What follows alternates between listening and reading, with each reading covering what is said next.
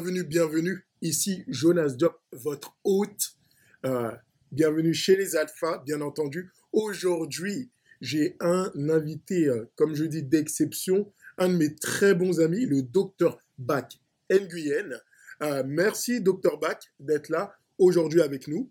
Donc, ça fait plaisir. Ça fait toujours plaisir. Ça fait souvent plaisir d'être de retour dans son bureau. Ça, fait, ça faisait un bout que je n'avais pas vu ce bureau. Et là, on est venu, on a dit, il faut délivrer directement pour les entrepreneurs, pour les personnes qui veulent justement relancer l'économique, euh, l'économie, le meilleur. Actuellement, on est dans une période de déconfinement euh, progressif. Je tiens à préciser progressif parce que chaque industrie, justement, euh, ne va pas reprendre à la même date. Et euh, il y a des moyens justement pour bien reprendre, étant donné que actuellement on a tous subi le contre-coup euh, de, cette pandémie. Et euh, là, on va en discuter. Donc, bac, j'aimerais savoir actuellement qu'est-ce qui se passe dans le milieu où tu évolues, dans le milieu de la médecine dentaire? Ah, c'est simple, est sur pause.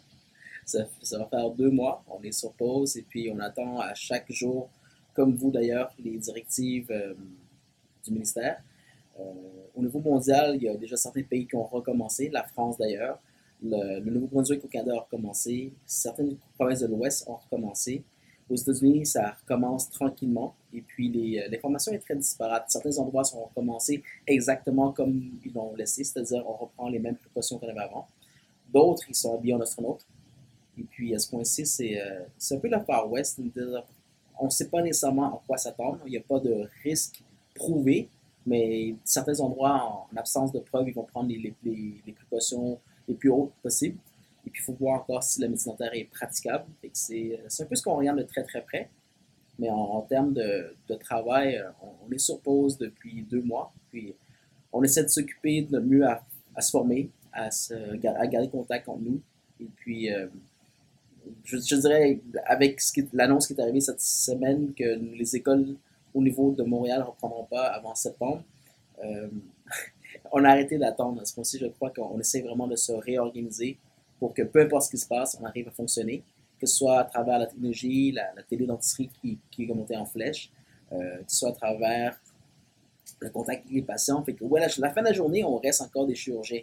On a besoin de voir nos patients mais euh, c'est toujours possible pour nous de garder le contact humain qui tranquillement était sur. Encore une fois, aujourd'hui, les consignes sont très strictes. On ne peut faire que des urgences. Je crois qu'on va pousser à ce qu'on puisse faire autre chose que des urgences à distance, ce qui aurait du sens. Euh, et puis je crois que c'est quelque chose qui va ne plus jamais changer. C'est-à-dire que tout ce qui est mis en place aujourd'hui pour faire la télémédecine, la télédentisterie, c'est des choses qui sont nouvelles, c'est des choses qu'on doit essayer, il va y avoir des erreurs mais je ne crois pas qu'on va les enlever après la crise, tout comme les, euh, les réunions se font maintenant par, à travers la téléconférence. Je ne pense pas que c'est quelque chose qui va disparaître de sitôt. Que euh, des grandes entreprises maintenant prônent le télétravail. Est-ce que tu penses que par la suite, il y aura davantage de télétravail pour des tâches, euh, somme toute, non obligatoires pour voir, par exemple, des patients, pour voir des, des, des, des personnes qu'est-ce qui va se passer au niveau du contact humain? Ça, ça, décuplé. Euh, depuis qu'on peut plus se voir en personne, je crois que les interactions au niveau de la téléconférence, surtout quand on arrive à se voir, sont beaucoup plus réelles que jamais auparavant. Un coup de téléphone, c'est une chose, mais voir quelqu'un en tête à tête Zoom, vous savez que vous êtes là, et à la fin de la, à la, fin de la réunion, vous êtes fatigué ou vous êtes énergétique. il y a ce transfert d'énergie qui se passe. Euh, je crois que la technologie nous a amené à un niveau très avancé. On n'avait jamais pris le temps de l'accepter et puis le tester comme il faut. Cette fois-ci, on a eu deux mois ou un mois et demi pour la plupart des gens pour l'embrasser. Euh, et elle va, s'améliorer encore. À tous les gens qui je parle au niveau mondial, tant au niveau de la médecine dentaire que de l'économie, tout le monde dit que la technologie, c'est ce qui va nous porter. Et puis, on ne peut pas laisser la technologie dicter. Par contre, si on a peur de, la montée, euh, c'est elle qui va dicter. Je, pense que le bon qui va arriver à travers cette, euh, crise, c'est qu'on aura appris à se réinventer. On aurait surtout appris à laisser tomber la résistance au changement. parce que le changement s'est imposé par soi-même, on n'a pas eu le choix. Zoom était presque inconnu et aujourd'hui c'est devenu euh, un mot euh, qui est dans tous les, au moins tout ce qui est entrepreneurial. Euh, d'ailleurs, c'est pour ça que Facebook court, essaie de reprendre du terrain et je crois qu'à travers toute crise, c'est toujours une opportunité. C'est de ne pas être opportuniste, c'est d'être capable de s'adapter, c'est d'être capable d'être assez flexible pour dire qu'on doit se réinventer. Et euh, le télétravail va rester, je crois que la plupart des conférences, maintenant, il va y avoir deux choix. Vous avez le choix de, vous présenter en conférence, mais vous avez aussi le choix de, de l'assister virtuellement, puis ça va être une option que tout le monde va prendre de plus en plus. C'est une, certaine démocratisation qu'on voit, parce qu'avant, pour faire une conférence, vous avez besoin d'avoir un certain euh, setup, vous avez besoin d'avoir des équipes qui, qui, qui font le minimum bon, les gens vont arriver par telle porte, ils vont manger quoi. Aujourd'hui, tout ça passe par la fenêtre, et puis là, c'est simple. On est devant l'écran et on dit ce qu'il y a à dire, on fait ce qu'il y a à faire, on répond aux questions. J'ai même remarqué dans mes sommets mondiaux, il y avait des sommets où on laissait les, la parole au, public. Combien de fois vous allez dans une conférence, vous allez prendre la parole publique Vous avez beau lever votre main, on vous donne le micro, puis ça vous prend, vous y pensez à quatre fois avant de le prendre parce que c'est intimidant. Euh, aujourd'hui, vous êtes sur la même table vous êtes assis chez, chez, chez, vous, devant votre ordinateur, vous écoutez les autres parler, mais quand vous, vous, prenez la parole, vous êtes au même titre qu'eux. Et au niveau de ma profession, qui ont, il y a énormément de, congrès, de, formations euh, continues. Il y a toujours cette idée où on se met sur un piédestal, ceux qui parlent, et ils vont parler aux autres qui reçoivent l'information. Mais ça, c'est parti. Ça n'existe plus. Aujourd'hui, on est tous sur le même pied d'égalité à se parler, puis à savoir qui va prendre la parole. Je crois que le monde a changé. Le monde a changé, et puis c'est drôle qu'on on, disait que c'était temps d'aplanir la courbe de l'infection. C'est aussi peut-être le temps d'aplanir les, irrégularités sociales, puis un peu cette, ces étiquettes qui pensent que certains valent mieux que d'autres. Il y a certains qui vont parler plus fort que d'autres. Euh, puis c'est drôle, je parle, les, les alphas, on dit pas qu'on est meilleur que les autres, on est juste les premiers à avoir pris la parole on invite les autres à prendre la parole. Parce que si c'est toujours les mêmes qui vont parler, on commence à recréer la même chose. Puis au bout d'un certain temps, vous serez juste tanné de voir les mêmes personnes parler. Là, actuellement, on voit l'émergence de la technologie. Est-ce que la technologie va remplacer l'humain? Parce que plus nous avançons, plus il y a des automatisations, plus il y a ce qu'on appelle de la destruction créatrice. C'est-à-dire qu'il y a certains postes, il y a certaines choses, tout comme à il fallait des gens euh, pour labourer un terrain. Maintenant, on a des moissonneuses batteuses. Est-ce qu'il y a maintenant des moissonneuses batteuses euh, de, de l'ère tertiaire? Et euh, on voit même justement des évolutions technologiques où il y a des robots qui parviennent à opérer à distance avec une très grande précision. Quel est le facteur humain Derrière, on sait que justement les, les hommes on crée les machines, mais est-ce que les machines ne vont pas dépasser les hommes ou transcender les hommes? Ta question est philosophique, Jonas, et puis je crois que oui, la, machine peut dépasser l'homme si l'homme se laisse aller. Que la machine peut surpasser l'homme si l'homme pense qu'on est là pour l'éternité. Je, encore, je reprends les, euh, les choses que j'ai apprises dans ma profession au cours de cette crise. La, médecine dentaire et la médecine sont des monopoles. On, c'est des monopoles très bien gardés. Quand je dis un monopole, c'est que c'est très difficile de devenir un, médecin ou un dentiste licencié, mais une fois que vous êtes licencié, vous, que vous avez une licence, le mot est peut-être confondant, vous avez votre licence, vous avez des, règles très strictes à respecter. Mais personne d'autre que quelqu'un d'autre avec la même licence que vous peut opérer. Sinon, on appelle ça de la pratique illégale de la médecine. La technologie, on l'a vu très rapidement, est rentrée des déranger certaines sphères. Dans la médecine dentaire, c'est arrivé. Et puis, là, il y a des guerres de, l'égalité pour savoir qu'est-ce qui vaut la peine, qu'est-ce qui ne vaut pas la peine. Il y a ces droits au niveau euh, du libre commerce. tout ça est en train de, changer et euh, le message que, que, je peux envoyer, c'est que le, temps d'avoir des boucliers béton qui fait en sorte que personne ne peut... Ce temps-là a changé. On, on, a très très bien vu à travers cette crise à quel point la globalisation a mis tout le monde en connexion et que la planète n'a jamais été aussi petite. Ce qui se passe à l'autre bout de la planète, peut-être un endroit où vous n'avez jamais mis les pieds, vous affecte directement ici sur un décalage de quelques mois. Et euh, ce qui se passe maintenant ici va affecter l'autre côté. Donc, on s'est rendu compte que on est connecté, il n'y a, plus d'erreur. Mais nos systèmes sociaux ont été formés un peu en, pyramide. Peu importe la façon qu'on l'a vu, mais vous avez un groupe de gens qui sont au-dessus, qui prennent des décisions pour les autres. Et ça a bien fonctionné jusqu'à présent. Mais ça, on apprend la technologie pour dire qu'on va pouvoir être plus grand que la technologie ou au moins en avant la technologie. Comment on a fondé nos, nos, euh, nos hubs Internet? Principalement, vous aviez un paquet de hubs distribués à travers la planète qui fait en sorte que si un hub tombe, un autre même une centralisation des choses, mais il n'y a pas un seul centre qui fait en sorte qu'une fois que ce centre-là a un problème, ben, tout le système, il est down. Regardez ce qui nous arrive aujourd'hui.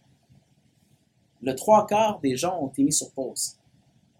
Oui, on est en guerre, on est en guerre contre un ennemi invisible, mais d'avoir mis le trois quarts des gens, le trois quarts de l'intelligence, de la force de frappe sur pause, ce n'est pas l'affaire la plus euh, efficace. Je choisis bien mes mots, efficace à faire. Parce qu'on a des, centralisations très fortes du pouvoir.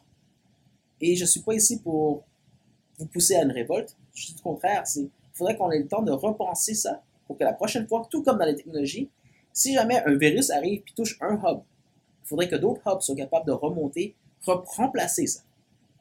Fait que si on regarde juste, là je vais loin, mais j'ai écrit un livre qui s'appelle Relevancy sur le sujet pour la médecine dentaire. J'aimerais ça vous le partager ici. Puis ça s'applique sur toutes les sphères. Le système de démocratie fonctionne à travers de dire que j'ai un parti au pouvoir pour quatre années, j'ai un parti d'opposition qui va tester le gouvernement, mais en d'autres mots, ils vont juste critiquer tout le long et puis ils n'ont pas de vrai pouvoir, autre que d'essayer d'influencer le pouvoir. Et dans quatre ans, on verra si la population veut changer. Pensez un peu avec moi. J'ai un gouvernement au pouvoir qui est fort, qui a une idéologie. Elle fait des choses qu'au début, le public aime éventuellement, quand les gens sont au pouvoir trop longtemps, les publics ne les aiment plus. Même s'ils ont bien travaillé, on a besoin d'un vent de changement. Fait qui va les remplacer? Pas quelqu'un qui leur ressemble, quelqu'un qui est complètement opposé, souvent. on le voit très très bien dans le système américain. Et là, j'arrive avec un, une autre ère de changement, puis le mot changement il est toujours pris pour ce genre de choses. Et le deuxième gouvernement arrive, puis principalement, pour respecter ses promesses, il défait le trois quarts de ce que l'autre a fait. Qui paye la facture là-dedans? Nous il euh, n'y a pas une meilleure façon de ne pas avoir d'opposition, mais d'avoir des partis qui sont même directement opposés, qui se partagent le pouvoir, puis les deux sont euh, responsables des décisions prises l'un par l'autre. On, on, aurait une chance d'avancer plutôt que toujours de, de, régresser. C'est des exemples que je donne. Et dans le temps romain, il l'avait, on appelait ça des, des proconsuls. Il était deux consuls à séparer le pouvoir à chaque année. Puis même s'ils ne s'aimaient pas, si le gouvernement ne marchait pas, ils ne pouvaient pas s'en laval. Les deux étaient responsables. C'est juste ce genre de questions qu'on doit se poser aujourd'hui pour savoir est-ce qu'on est capable d'apprendre de la technologie pour nous garder le devant. La technologie ne pense pas. La technologie est efficace. La technologie va réaliser ce que vous pensez en tête. Maintenant, si vous pensez, vous avez une chance peut-être d'amener les choses plus loin. Si vous ne pensez pas, la va juste vous dire comment faire. Fait qu'à ce point-ci, vous allez voir qu'à travers les temps de formation que vous allez avoir, la part des Québécois vont passer les prochaines semaines en formation parce que les programmes gouvernementaux ont poussé ça et euh, c'est une façon pour nous de rester actifs, de, refaire un peu d'argent et de, trouver surtout un sens à son existence. Il y a deux genres d'informations qui peuvent arriver. Vous allez avoir des gens qui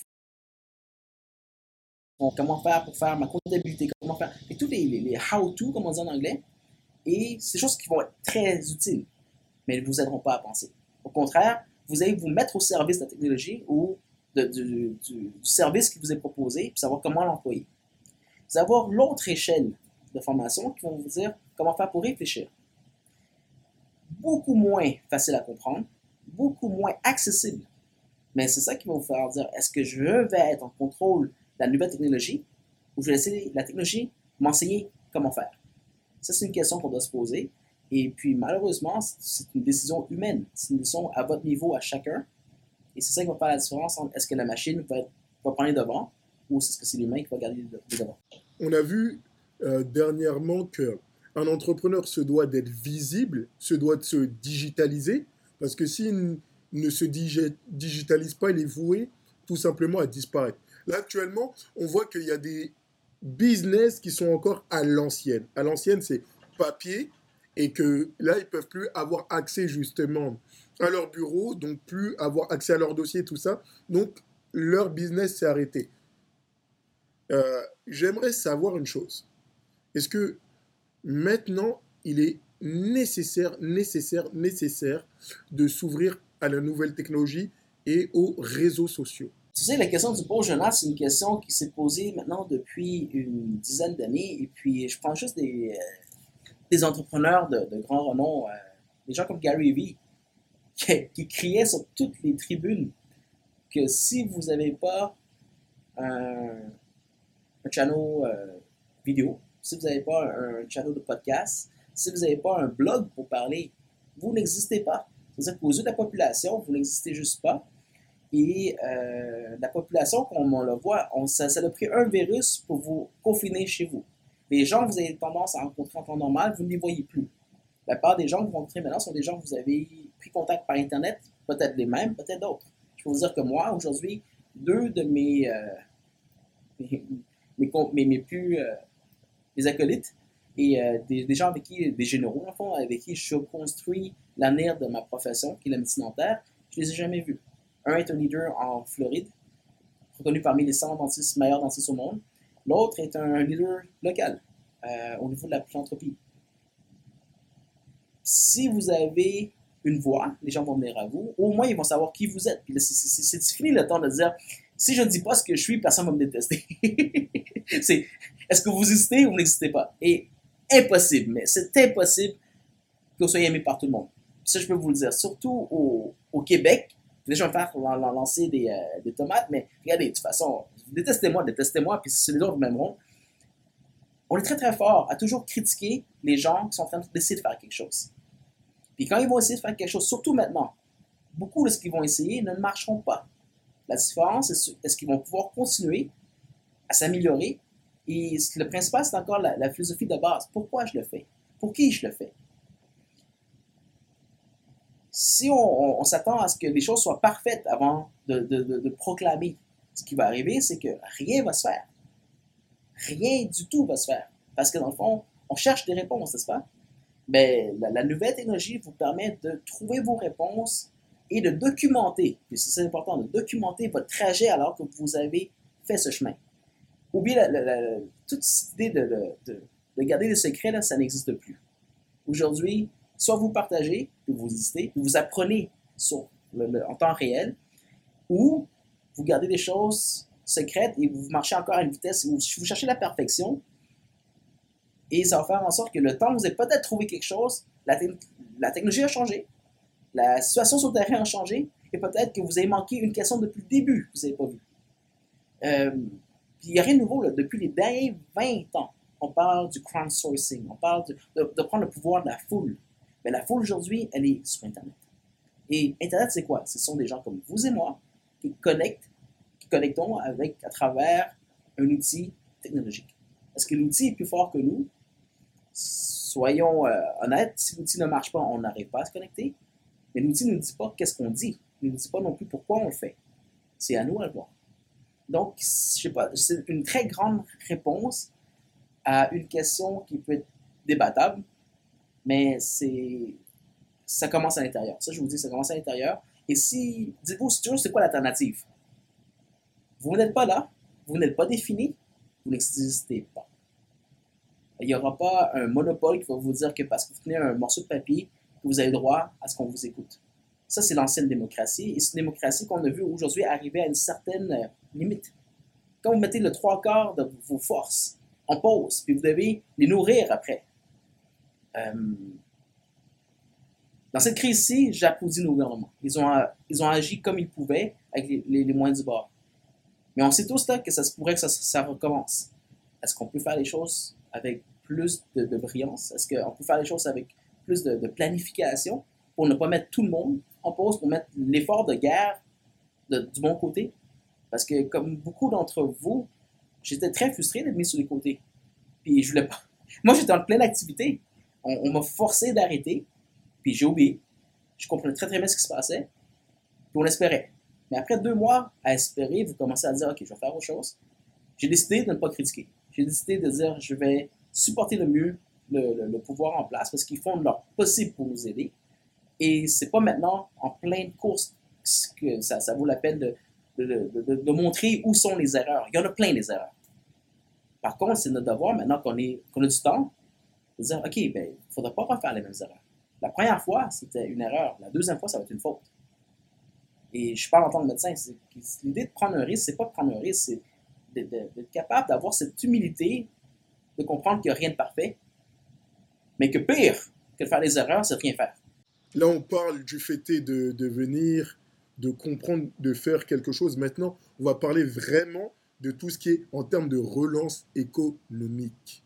Là, actuellement, il y a beaucoup d'entrepreneurs, de PME qui ont pris le contre-coup et on ne sait pas s'ils vont passer justement cette, euh, cette pandémie qu'est le Covid. Euh, actuellement, ceux qui nous, euh, qui, qui, qui, si vous nous regardez, je vous invite, je vous invite ensuite à consommer parce que la consommation va relancer directement l'économie. Et aux entrepreneurs qui euh, est en pause, euh, qui est peut-être en difficulté actuellement, je vous invite directement à nous contacter, à nous contacter. Pourquoi? Parce qu'il y a des solutions. Effectivement, vous pouvez avoir des formations, tant au niveau de votre business, tant au niveau de la relance de votre business, tant au niveau de matière de votre business, et ceci subventionné à 100%. 100%. Et si vous voulez savoir comment ça se passe, n'hésitez pas à nous contacter, à nous contacter et on va se faire un plaisir de répondre à vos questions et de vous dire comment faire. Maintenant, euh, j'ai cette dernière question pour toi, Bac. Cette dernière question. Est-ce que tu penses que le gouvernement, après le Covid, doit injecter directement de l'argent, un budget pour les entrepreneurs, pour les permettre de se relancer. Et deuxième question qui fait partie de cette même question, est-ce que tu penses que le gouvernement doit descendre directement les taux d'intérêt pour euh, permettre aux gens d'avoir accès à plus de liquidités pour relancer l'économie? Jonas, tu me poses deux questions sur le soir, devoir me rappeler la deuxième avant que j'ai répondu à la première. Faut, faut m'excuser depuis que je suis en pause, j'ai jamais travaillé aussi fort dans ma vie, fait qu'il manque des, neurones. Mais à la première question, est-ce que le gouvernement devrait nous aider? Je crois qu'ils font déjà beaucoup. Euh, c'est sûr que lorsque vous prenez une entreprise, vous leur dites de ne pas opérer et qu'eux doivent continuer à payer leurs dépenses fixes, dites ce que vous voulez, c'est pas faisable. C'est comme vous dire à quelqu'un, continue à courir et je te donne pas de nourriture. Les gouvernements ont réagi. Ils ont réagi à la vitesse de l'éclair pour un gouvernement, mais je peux vous dire que tout entrepreneur dans ma situation, on en bavé. Si je prends le vrai mot, on en mm-hmm. a bavé. Est-ce qu'on va se plaindre? Un entrepreneur ne se plaint pas, il cherche des solutions. Euh, et puis, c'est toujours possible pour un entrepreneur de trouver des solutions si on ne lui attache pas les mains. La plupart des gens, on leur a interdit d'opérer je je parle pas juste des, dentistes, euh, on a le droit de rien faire. Mais j'avais un ami en début de crise qui est le président de Eastern Mortgage. Il a prêté pour 300 millions en, termes d'hypothèque l'année dernière. Il a dit, il a fait une pétition, il y a 5000 signatures, il a dit si le gouvernement veut arrêter l'économie, ben arrêtez tout. Arrêtez les paiements, arrêtez tout. Puis on, a juste effacé peut-être un mois, parce que dans le temps on pensait que c'était un mois, de l'année mais on reprend. Mais là, ce qui est arrivé, c'est qu'on a arrêté le travail, on n'a pas arrêté le reste. Est-ce que c'était l'affaire la plus brillante à faire? Je dois dire que les, ont été pris par surprise. Ils ont fait de leur mieux, puis ils ont essayé de, courir après pour pallier au manque. Et là-dessus, je dois vous dire, les décisions qui ont été prises ont pris, ont pris beaucoup, beaucoup de courage. Maintenant, on a le temps. C'est toujours facile de parler après coup.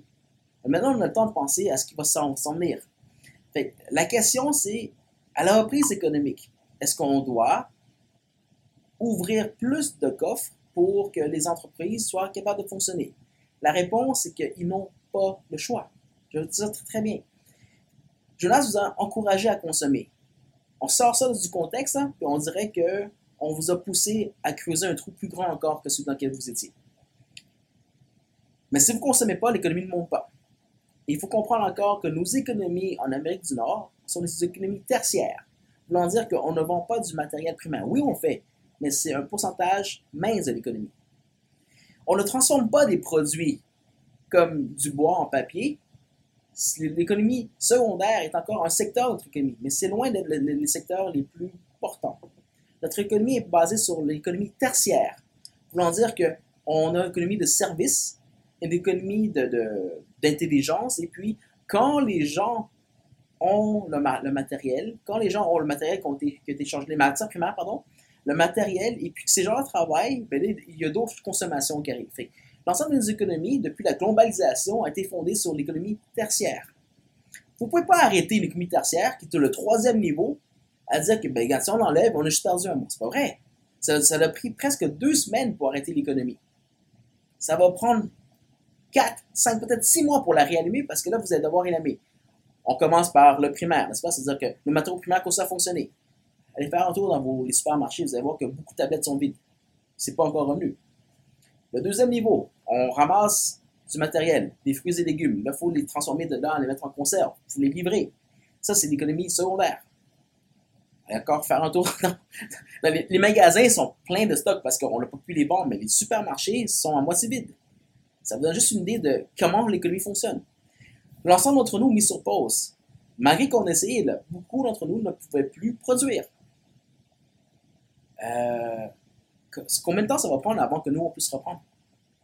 l'indice de confiance, c'est ça qui va être important à dire ici, c'est il faut qu'on préserve notre indice de confiance, c'est-à-dire que oui, on a perdu un mois, on a perdu deux mois. Absolument perdre deux semaines, ça aurait été la fin du monde.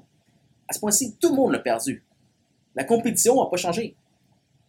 Et puis, vous allez voir que de plus en plus, les, les, grands leaders, ils sortent et ils disent arrêtez de compétitionner, là, là c'est temps de céder. Parce que si on ne s'aide pas, la moisson de tout disparaît, puis les autres n'ont pas gagné, là. Ils vont juste avoir une job plus dure encore à faire. le, le, le, but de tout ça, c'est de savoir il faut acheter du temps. Et je sais que les dettes, on a tous grandi avec l'idée de dire les dettes sont pas bonnes. Mm-hmm. Ou peut-être dans l'ancienne. Quand tu étais un peu plus jeune, on disait hey, les, les dettes, ça permet de faire ce que je veux, puis jusqu'à ce que j'arrive pas à la payer, c'est un problème. J'aimerais juste qu'on revienne un peu à l'idée d'où vient la dette. Les dettes ont toujours existé. Mais après la Deuxième Guerre mondiale, ça a explosé, mais de façon monstre. Le Fonds monétaire mondial a été créé par les États-Unis parce que tout le monde leur devait de l'argent. Autant l'Allemagne leur devait de l'argent que l'Angleterre leur devait de l'argent. Et je ne sais pas si la Russie leur devait de l'argent. Ça, il faudrait qu'on fouille. Mais savez-vous que, alors que l'Europe était détruite au complet, que les gens sont morts, Comment on a fait pour entrer dans une période de prospérité après? Pensez-y. Parce qu'on a dit à tout le monde, on vous donne un crédit, que je dis tout le monde, on dit au pays, on reconstruit, et parce qu'on reconstruit, ça, ça donnait une ère de confiance. Les gens ont travaillé à reconstruire, ils ont eu de l'argent, l'argent a servi à ce qu'eux consomment tous. Et... On a connu une ère de prospérité euh, presque inégalée après la Deuxième Guerre mondiale ça s'est fait sur un niveau de confiance. Là, c'est sûr que on établit une nouvelle chose. On dit, OK, ben, le pays de. L'économie ou la, richesse de, pays n'est plus basée sur un terme de combien d'or ils. Parce que c'est sûr qu'éventuellement, l'or arrive à ça. Là, on a pensé à changer pour dire, on va regarder la, production d'un pays. c'est vrai, si on, on, est très créatif, la production monte. On ne peut pas créer de l'or à volonté. Mais ça a changé une chose, c'est qu'aux États-Unis, ils ont dit, OK, on va imprimer de l'argent, non plus basé sur de l'or, mais basé sur notre indice de confiance. Ça a complètement changé la, dimension pour ceux qui l'ont compris, là, c'est que aujourd'hui, notre argent est un indice de confiance. Ce n'est pas parce que vous avez de l'or, ce n'est pas parce que vous avez quelque chose en place. Et il y a un autre phénomène qui est arrivé, c'est l'inflation. Vous avez de l'argent que si vous gardez précieusement, vous pensez que vous n'avez rien perdu, c'est pas vrai. C'est parce que l'inflation fait en sorte que votre argent prend de moins en moins, perd de sa valeur avec le temps, parce qu'on en a imprimé. Est-ce que c'est un effet secondaire qui est nocif? Oui. Mais regardez, l'économie qui vient de passer, là, on a arrêté l'économie. On a arrêté le mouvement. Vous avez vu à quel point ça peut faire mal? on n'a rien de solide. Ce qui est solide, c'est le mouvement. C'est la, perpétuité du même mouvement. Quand on a compris ce système-là, si je mets un mouvement, ça prend du temps pour que le mouvement commence. Après ça, la vitesse peut s'accélérer. Aujourd'hui, la question c'est est-ce que le mouvement devrait nous aider? ils doivent absolument nous aider. Parce qu'on doit acheter le temps pour que l'économie puisse se remettre en marche. L'économie, c'est pas ça. C'est pas juste que j'ai arrêté un mois, big deal, je recommence le prochain mois. Non, parce que les gens qui, sont, qui étaient là le mois d'avant, peut-être ne sont plus là maintenant. Leur comportement a changé, leur indice de confiance a changé, vos partenaires ont changé. Là, on, parle de deux mois, peut-être trois bientôt. Je ne veux pas jouer les alarmistes. Ce que je sais dire, c'est que on a perdu du temps et c'est pas un pour un. Ça vous a pris du temps à arrêter, ça va prendre encore beaucoup plus de temps pour redémarrer. Les gouvernements n'auront pas le choix. Ça me surprend n'ai pas oublié la deuxième question, mais à la deuxième question, est-ce que les gouvernements devraient intervenir avec des taux d'intérêt minimalistes? Je pense que la réponse c'est non. Et là, je sais que je viens de me faire détester par l'ensemble d'entre vous qui venez de m'aimer. Voici ce qui se passe au niveau, c'est qu'on ne peut pas juste donner aux, gens pour dire que allez-y, c'est plus fort. Il doit avoir un certain euh, degré de, de responsabilité. Fait malheureusement, on n'est pas tous fait pareil. Malheureusement, on n'a pas tous les mêmes talents. Si vous dites que je prendre un 2000 dollars je donne à l'ensemble de la population pour qu'ils mangent, à ce point-ci, ils vont tous manger. Et c'est bien. Mais si vous dites je vais prendre un million, je vais donner à tout le monde, bien, certains vont faire beaucoup avec leur million, certains d'autres vont l'avoir mangé au complet et ils n'auront plus rien. Je parle aux entrepreneurs. Pourquoi un entrepreneur, c'est si exceptionnel? Et euh, ouais, je parle de, de, de ma race. on parle plus de couleur de peau, là, on parle de mindset. Mais un entrepreneur, c'est que peu importe ce que vous avez eu lancé, il va essayer de trouver une solution pour s'en sortir. Lui, il le fait parce qu'il dit que je vais avoir un meilleur avenir. On ne peut pas regarder et dire, un entrepreneur va le caper. Tu vas marcher avec tout le monde, et puis si ça marche, tu vas toucher tel salaire, puis après, ça va être tout. C'est pas comme ça qu'un entrepreneur fonctionne. Lui, il est prêt à travailler sans compter, sans regarder les heures. Il est prêt à se réinventer dix fois s'il faut. Mais lui, il pense qu'il va finir multimillionnaire. Laissez-lui cette motivation. C'est pour ça qu'on est grandes entreprises. Combien d'argent vous dépensez pour motiver votre équipe? C'est fou, là. Parce que les gens vont dire, ben, regarde, je vais faire ma job. J'ai une description de job et on est rendu à ça, S'il y a quelque chose qui n'est pas dans cette description, on va devoir renégocier. L'entrepreneur, il négocie pas. Lui, il dit, regarde, à défaut, je fais tout. Puis si j'ai quelqu'un qui vient m'aider, genre. Fait qu'il faut le laisser rêver. Mais s'il fait, pour une idée d'avoir un gain quelconque. Mais il n'y a pas de risque. Il peut dire ce qu'il veut, il peut rater, puis s'il rate, c'est l'ensemble des gens qui vont payer pour lui. Ça ne fonctionne pas. Tout comme un athlète. Un athlète va se mettre en avant et s'il gagne, tout le monde a vu qu'il a gagné. Mais les chances sont qu'il va perdre. Et s'il perd, l'ensemble de l'athlète a vu qu'il a perdu. C'est pour ça que c'est si beau de voir une victoire. quand on dit est-ce qu'on est capable d'amener l'économie a des taux d'intérêt de zéro ou que ce soit. Il y a une phrase qui date de longue date c'est aide-toi toi-même et le ciel t'aidera. Je crois que les gouvernements doivent faire en sorte que le crédit soit accessible et disponible. Je crois qu'il doit y avoir des, programmes. Je crois qu'il doit y avoir des programmes surtout pour encourager les gagnants. Et je sais que là, je vais à l'encontre de beaucoup. On pense toujours, on va aider celui qui n'a pas en économie, vous devez encourager les gagnants parce que c'est eux qui ont réussi. Et c'est eux qui créent des, de, de l'emploi.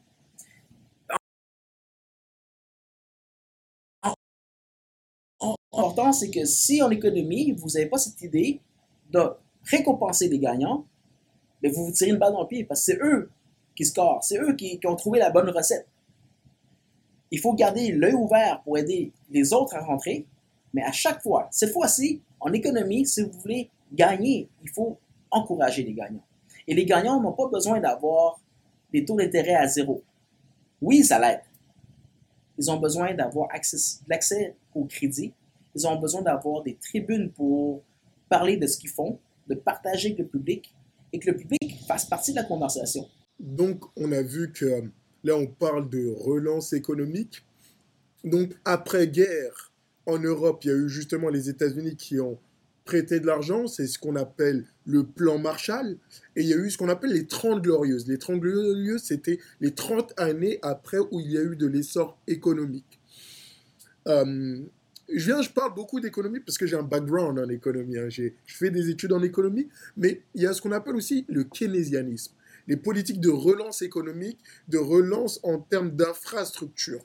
Est-ce que y a-t-il des secteurs dans lesquels euh, le gouvernement devrait investir?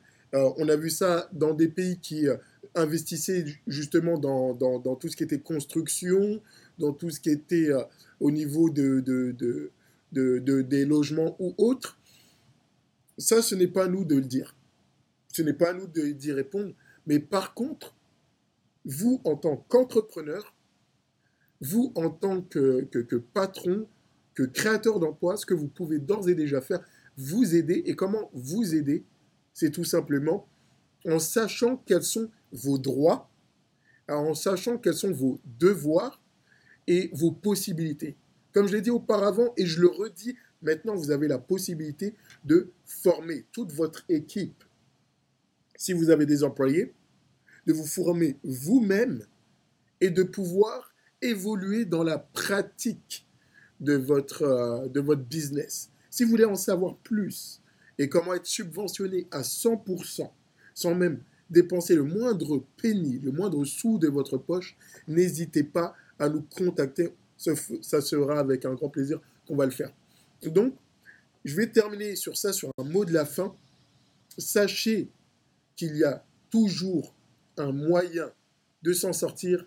L'important, c'est de garder les yeux et les oreilles ouvertes. Je vais maintenant passer la main au Dr Bach, le mot de la fin Ce qu'on vit présentement, c'est euh, le début d'un nouveau périple, un périple de, se réinventer. Et euh, je prendrais le, slogan qui, était, qui, que, qui est émané par lui-même ça va bien aller. Ça va bien aller si vous jouez votre part. Ça va bien aller si vous prenez part à la discussion et au dialogue. Et ça va bien aller si euh, vous nous aidez à reconstruire. Jusqu'à présent, le mot ça va bien aller était très passif. Restez chez vous, sauvez des vies. Aujourd'hui, ça va bien aller, ça vous montre à quel point les choses changent rapidement. Ça va bien aller si, au lieu de rester de côté, et comme en québécois on dit, au lieu de chialer, on contribue, on, partage, sachant qu'il n'y a pas de bonne réponse, sachant qu'il n'y a pas de réponse parfaite, mais il y aura des réponses dans lesquelles on va être capable de vivre parce qu'on en a fait partie. On fait partie du dialogue.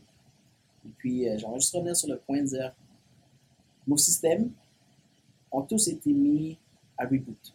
Pour trouver, je n'arrive pas à trouver le meilleur mot. On a fermé nos systèmes et là, tout redémarre. Certains systèmes ne vont pas redémarrer comme il faut. Certains systèmes ne redémarreront plus jamais. Et d'autres avoir besoin d'un sérieux euh, upgrade en firmware. Si je prends vraiment les mots de, de la technologie, ceux qui l'ont vu venir et ceux qui sont assez ouverts pour s'adapter rapidement vont être les meneurs de demain. Ceux qui vont encore être en train de pleurer ce qu'ils ont perdu, on les aura oubliés dans très peu de temps. Et ce qui est triste ici, ce n'est pas de la, sélection naturelle qu'on parle. C'est qu'on parle de vie, on parle de famille, on parle de tragédie humaine. Euh, est-ce qu'on peut se regarder dans le miroir et dire que on n'est pas parfait, puis who cares? On s'en fout. Le bonheur ne vient pas de la perfection. Le bonheur vient de la confiance. La confiance vient de l'humilité. Si on est capable à chaque jour de se dire qu'est-ce que je peux apprendre de nouveau, on a une chance. Puis là-dessus, le mot de la fin, je ne vais pas le dire. Je suis sur l'émission de Jonas, et puis vous savez que Jonas, j'en ai beaucoup. Vous me voyez souvent à l'écran, mais c'est lui qui m'a montré cet art de faire des entrevues. C'est lui qui m'a montré à faire des podcasts. Puis comment il l'a fait, c'est qu'il m'a donné le micro en, en m'interviewant moi. Donc moi, je l'ai observé. Quand j'ai besoin, je l'ai fait vous autres. j'ai aussi, il m'a montré son doigté comment faire pour flatter quelqu'un en, en, de la vraie information. Puis euh, je l'ai appris, fait là-dessus, j'en dois beaucoup. Le mot de la fin, je vais lui laisser. Lui laisser à travers quelque chose qu'on a fait ensemble. Jonas est un penseur. Euh, moi, je l'ai toujours compris qu'il est un coach, mais il se dit un stratège. C'est un philosophe, c'est un stratège, quelqu'un qui veut aider les gens à évoluer. Il veut faire partie de votre évolution. Et là-dessus, je peux vous dire, je le mentor, mais il a propulsé mon évolution aussi dans des sphères que j'aurais jamais cru. Il a fait un, un discours sur la résilience, et je crois qu'aujourd'hui, on en a besoin plus que jamais. La résilience, qu'est-ce que c'est? Comment ça va? Et je l'ai traité avec mon art. Cet art est capable de prendre quelque chose de, plus petit, mais de vrai, et de l'amener à un niveau patriotique. je vais le mettre à Londres et puis euh, Vous me direz ce que vous en pensez, mais voici comment deux êtres différents, deux âmes différents peuvent se rencontrer et créer ensemble de leurs différences. Et ici, un mot, pas de la fin, mais que j'aimerais vous laisser, c'est chercher la différence et créer à partir de la différence. C'est comme ça que vous allez pouvoir être mieux que vous êtes. C'est comme ça que vous allez avoir des réponses que vous n'aurez jamais pu penser. Et pour ceux qui me regardent, qui pensent que, hey, Dr. Back est opportuniste. Ouais. Je les ai créés, les opportunités. Les unes après les autres. C'est ça, un entrepreneur. Et j'en suis juste un. Parmi ceux qui nous regardent, euh, j'ai hâte de voir quelles opportunités vous décrivez. Sur ce, voici la résilience de Jonas. Tombe sept fois, relève-toi huit. Proverbe japonais. Qu'est-ce que la résilience? La résilience est la capacité à rebondir sur des événements négatifs, à définir ta force de caractère et surtout, surtout, à affirmer qui tu es. L'important, ce n'est pas les épreuves que tu traverses, mais le fait est de transformer, j'ai bien dit de transformer le poison en nectar. Peu importe qui t'arrive, il y a toujours une leçon. Sache que ta plus grande épreuve a été ton plus grand professeur. Oui, si aujourd'hui tu arrives à marcher, il faut comprendre que quand tu étais enfant, que quand tu étais bébé, tu as dû te reprendre à plus de 15 000 fois. 15 000 fois. Je ne te parle pas d'une ou deux fois, mais de 15 000 fois. Tu es tombé et tu t'es relevé. Et tu as encore essayé. Et pendant ce processus, tu ne t'es pas découragé. Pourquoi? Parce qu'on te donnait la possibilité de t'affirmer. On t'encourageait. On te disait que tu pouvais réussir. Mais surtout, tu avais une vision la vision de tes parents, la vision des gens qui étaient autour de toi, qui marchaient sur deux pieds, et tu t'es dit que ça ne faisait pas de sens de ne pas arriver à cet objectif.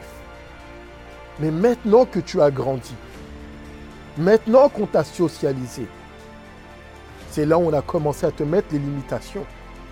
Tu as commencé à marcher. Tu as commencé à avoir un momentum. Tu as commencé à courir. Et c'est là que tes parents ont essayé de te contenir, de te contrôler. Ils t'ont dit, reste là, ne bouge plus. Reste tranquille, reste sage. Mais le lion que tu avais à l'intérieur de toi, le lion qui voulait rugir, est devenu un chat domestique. Maintenant, tu as peur de t'affirmer. Tu as peur de revendiquer ton plein droit. Tu as peur d'arriver à tes objectifs. Et pour cela, pour cela, je te dirai non seulement de pouvoir t'affirmer, mais une seule chose, de te surpasser. C'est maintenant ou jamais. Ici Jonas Diop, stratège en succès.